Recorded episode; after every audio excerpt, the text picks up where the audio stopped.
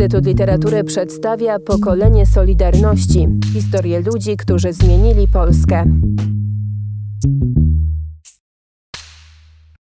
A co sobie pomyślałeś, jak wybuchły strajki w sierpniu 80 roku? Myślałeś, że to jest początek końca, czy może wiedziałeś, że to jest początek końca? Bo traktowałem działalność opozycyjną tak bardzo edukacyjnie, taką żeromszczyzną, że trzeba działać, trzeba edukować, trzeba siać, kolportować, pisać, przekazywać prawdę, likwidować białe plamy, ale nie wiadomo, nie założymy biało-czerwonych opasek i nie chwycimy za broń, bo broni nie ma i byłoby to generalnie bez sensu.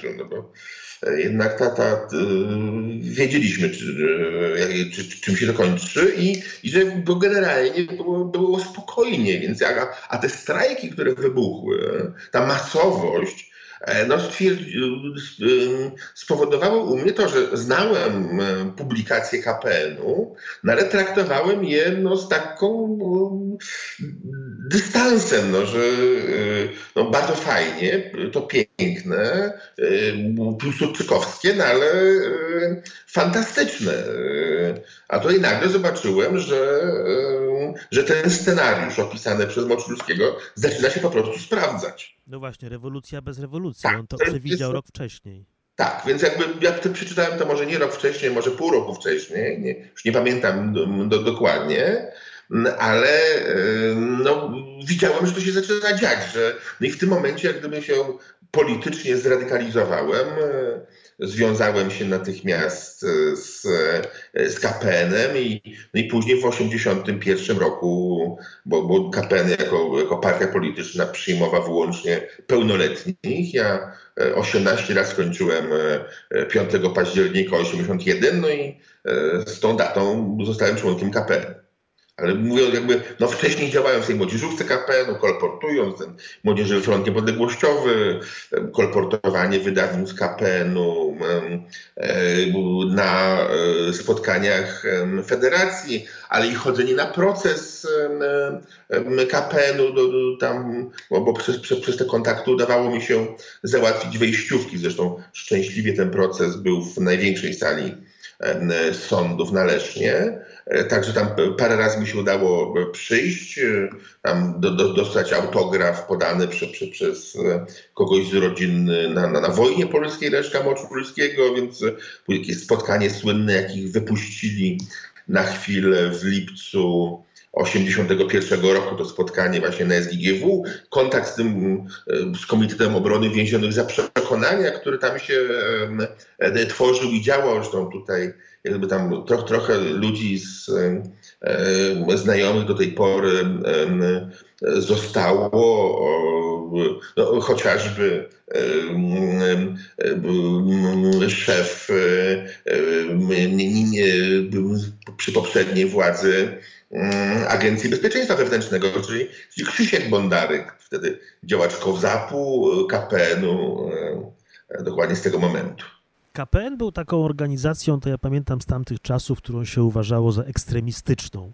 Głównie z tego względu, że jawnie mówiliście o niepodległości, nawiązywaliście do tradycji piłsudczykowskiej bardzo silnie. Cała reszta, czy większość opozycji, bo nie cała, ale większość opozycji uważała, że trzeba budować opozycję w ramach systemu, który jest, że nie da się odzyskać niepodległości. Czy ty miałeś taką świadomość w tym 80 roku, że to jest dobry kierunek i tak trzeba iść? Jak zobaczyłem strajki, to stwierdziłem, że to jest jedyny możliwy kierunek. Że to się po prostu dzieje, to znaczy komuna pada.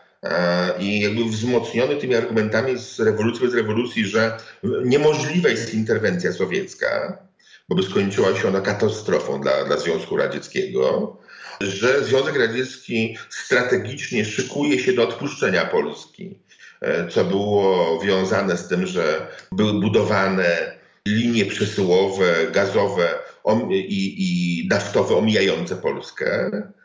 Później się ta nazwa już chyba nigdy nie pojawiła. Nie wykluczam, że nawet ja mogłem ją sobie wymyślić, bo jest tak dziwaczna, a mianowicie, że jest możliwa berlino-zachodnicyzacja Polski. To znaczy, że jak wywalczymy tutaj, pokonamy lokalną komunę, to będziemy takim Berlinem Zachodnim, mimo że wokół nas będą kraje, które zostaną w Układzie Warszawskim. Ale my będziemy w stanie wystąpić, a Rosjanie nam nie będą w stanie nic zrobić, ponieważ taka będzie silna presja ze strony społeczeństwa, takie powstanie narodowe, żeby, pokojowo oczywiście, ale właśnie żeby tą władzę komunistyczną zbudować obok niej równoległy system państwowy, który następnie tą władzę PZPR-owską wypchnie i zastąpi. No, co zresztą... Co się zresztą stało, ale tylko że parę lat później, no bo najpierw powstały te instytucje opozycyjne, no, polski system polityczny wielopartyjny. Przez pewien czas była równoległość systemu solidarnościowego i komunistycznego, a następnie system opozycyjny, solidarnościowy ten system komunistyczny wyrzucił. No nie dawało się wtedy 10 lat wcześniej wymyśleć, że to będzie przez okrągły stół, no ale co do zasady stało się tak, jak Moczulski to opisał. Ale wtedy, w tym 80 roku, no byliście w mniejszości. Większość jednak uważała, że zadawała sobie pytanie. Ja pamiętam z festiwal piosenki niezależnej w Oliwii, w gdańskiej Oliwii, gdzie powtarzano wejdą, nie wejdą, prawda? Tak, pamiętam tą piosenkę i Czerwone mrówki Andrzeja Zaorskiego i wszyscy tego słuchaliśmy. Ale znaczy, to, że jest się w mniejszości, to jest w opozycji coś tak oczywistego, że nie ma niczego bardziej oczywistego. Znaczy w opozycji nigdy nie ma tłoku i nie było tłoku. I my sobie absolutnie zdawaliśmy sprawę, zresztą wzbogaceni o doświadczenia rodzinne i doświadczenia przyszłości. W PPS-ie Piłsudskiego też nie było, to też nie był większościowy. Organizacja bojowa tym bardziej.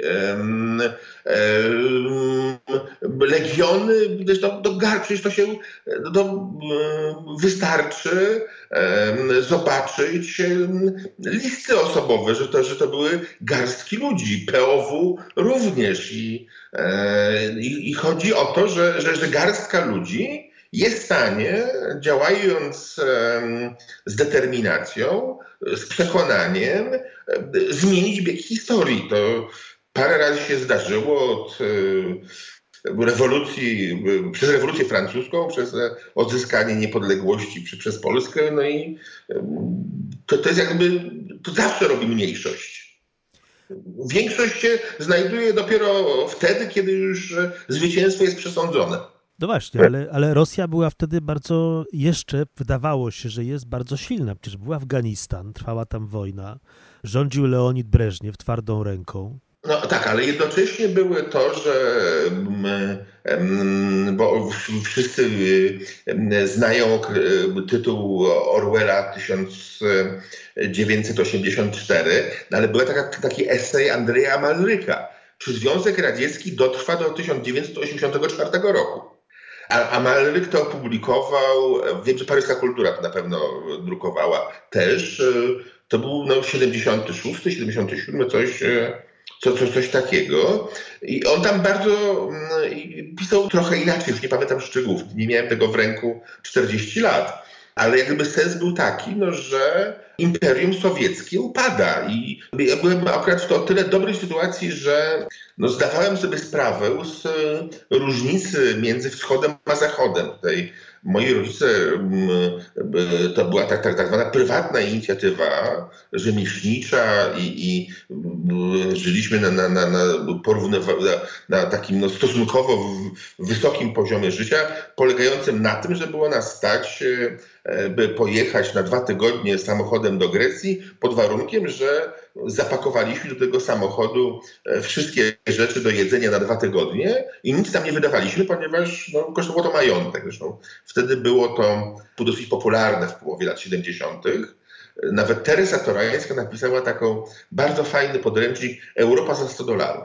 To znaczy, że się da pojechać, spakować całą żywność, mieszkać w namiotach, nie kupować niczego w sklepach, brać sobie wodę ze studni, ale dzięki temu można zobaczyć Akropol, pójść do muzeum, zobaczyć inny świat, wrócić.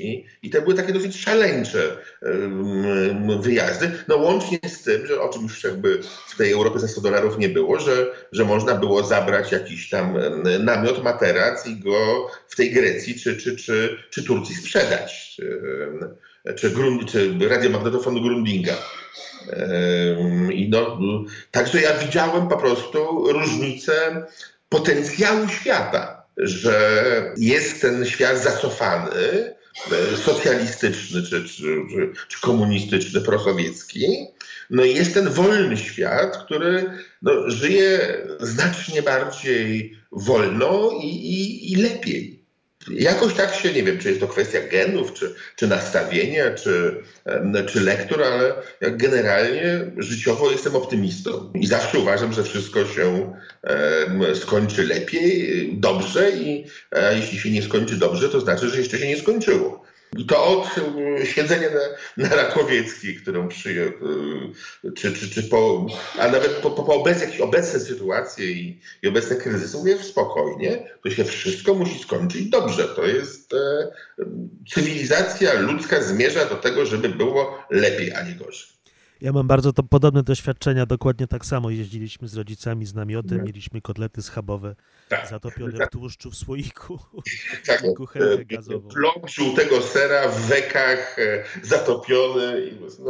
I serki topione i pamiętam jeden... jajka jakoś specjalnie preparowane, żeby w tłuszczu można było jeść jajko po 2 tygodniach. No, szaleństwa. Ja pamiętam jak jakiś celnik gdzieś na jakiejś granicy w Europie obejrzał bagażnik i zobaczył 2 takie kartony serków topionych i zapytał, po co nam tyle tych serków topionych i mama musiała powiedzieć, że bardzo lubi serki topione. Także tak rzeczywiście było. Że nie można było tam, że można było wywieźć na obywatela chyba kilogram wędliny na zewnątrz, ale szczęśliwie już tam wszyscy to jakoś odpuszczali. Więc...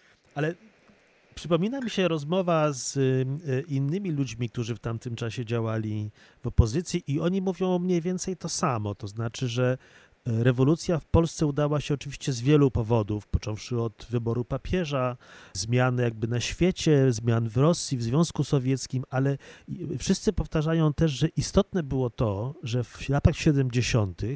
wielu Polaków wyjeżdżało jednak na zachód i widziało, co się tam dzieje. Czy nie było doświadczeniem Rosjan, Bułgarów, Rumunów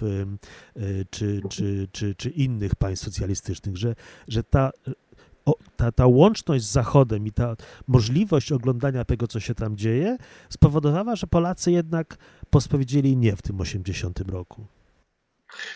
Na pewno tak. Znaczy ja pamiętam do dzisiaj, znaczy to wtedy sobie nie zdawałem sprawy z tego, jakie to jest upokarzające. Ale z dumą przyniosłem na jakimś kempingu w Grecji plastikowy kanister po oleju, który był tak piękny, tak kolorowy, wyrzucony na śmieci, że ja to wygrzebałem z tych śmieci, zobaczyłem, że ma nakrętkę, jest kompletny i że to będzie wspaniały kanisterek do wody na całe wakacje. I później z tego kanisterka 2 sezony korzystaliśmy. Bo czegoś takiego w Prylu nie było. W Prylu, czyli w PRL-u, jak to się wtedy mówiło i że tutaj rzecz wygrzebana na śmietniku jest atrakcją. Byliśmy wtedy dosyć dzikimi ludźmi w porównaniu do wolnego świata. Pokolenie Solidarności. Cykl podcastów przygotowanych przez Instytut Literatury w Krakowie.